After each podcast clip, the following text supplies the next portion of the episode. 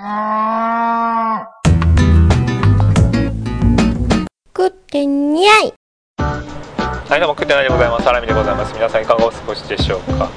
これですねボイスレコーダー結局ですね試し撮りというのをやらずにですねまあなんか適当なパパッと設定をしてそのままですね使ってますので実際に撮れてるかどうか。まあ撮れてるとは思うんですよね。あのなんだろう波形みたいなのがパパって動くので。だから大丈夫だと思うんですけど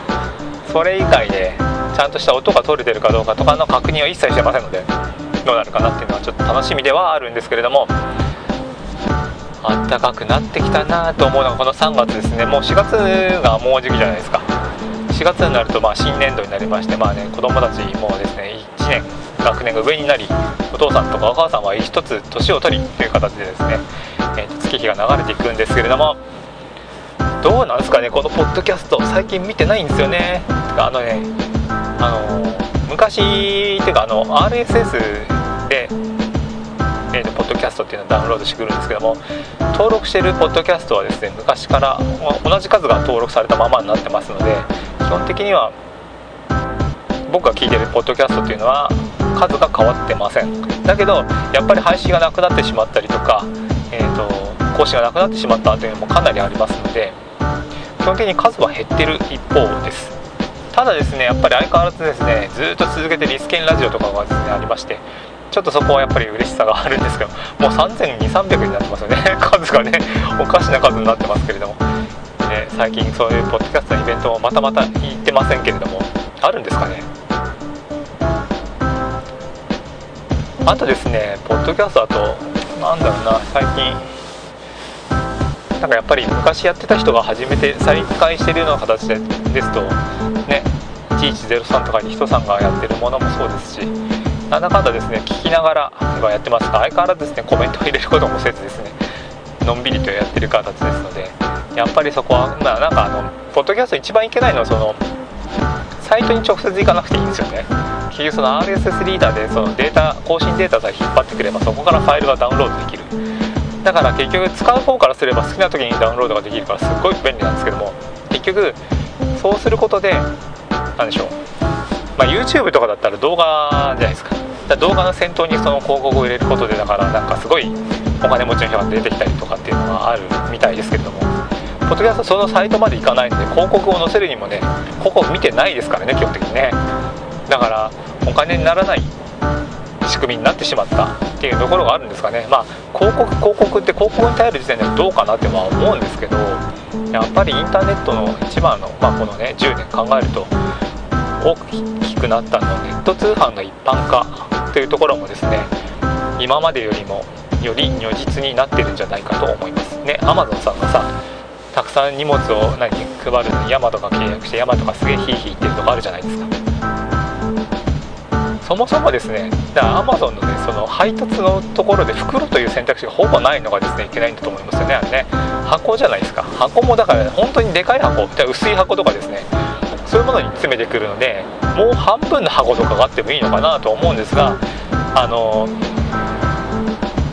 僕運ぶ側の立場じゃないんですけどもまあ、きっちりはまるのはいいと思うんですけどただただね大きさが一定化すると運べる数が固定してしまうのでたたくさんの荷物があった場合にねちょっとねやるのが面倒くさいのかなっていうところもあるかなと思います。だってそうでしょ？だってさ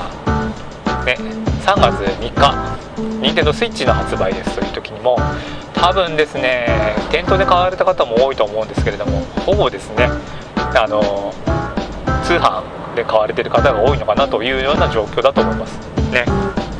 予約すれば定価で買える時は買えましたからね結局ね。一体どのタイミングで買うかとかなんですけれどもやっぱり定価で買えるなら定価で買った方がいいじゃないですか。これ長いなっていうかあのね今ね道がえっ、ー、と普段であればここ何分かかるんだろうな。5分。とかで 行けそうな距離なんです。今日平日なんですが道がもう大パニックですね。多分これいつも多分定期的にこんなもんなんだと思います。だからすごい混んでんだろうなっていうのがあるんですけど。まあいえいえ。でね荷物がたくさん運ばなきゃいけなくなるとお金がかかるからお金をもうちょっと値段上げようかなっていうけど27年間ですかね。あの低価でやってた価格を上げないでやってたっていうところやっぱりちょっと素晴らしい企業努力だなと思いますね。27年間ですよ。多分27年前だとえー、っとですね僕が黒中山本でバイトした時がちょっと後かもしれないですね。うん。その頃には値段も今とあんまやっぱ変わんなかった気がしますからね。あその時もですねあの夜中のですね荷物の仕分けのバイトだったんですがこのねバイトも結構厳しかったですね。なんかゴルフ便とかスキー便とかもありましてまあそれはそれ用のコンテナに入れるからいいんですけどそれ以外箱を入れたりとかお米が来たりとかそういうのいろいろですねベルトコンベヤーで流れてくるものを地域に分けていくっていう形でどこの地域やってたんだっけなちょっと覚えてないんですけどすんごいちっちゃい箱であこれなら楽勝だなと思ったものがすげえ重いとかあとこれすごい重そうだなと思ったものがすごい軽いとかそういうですね期待にですね裏切られる形でですねいろいろ荷物を積むっていうことをやってコンテナいっぱいになったら持ってくみたいなことってたんですけど多分その仕事もですね今ある程度は自動化されちゃってるのかなって気はしますけどね。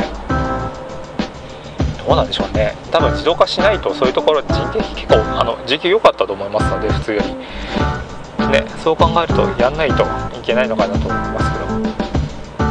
あやんないといけないというか自動化にしないとそのね今までの値段同じ値段で27年続けることは結構厳しいのかなと。んな風に思っております。まあヤマトの話はどうでもいいかね、うん、はいそれではこれで見ましょう。じゃあねバイバイ。Good 娘。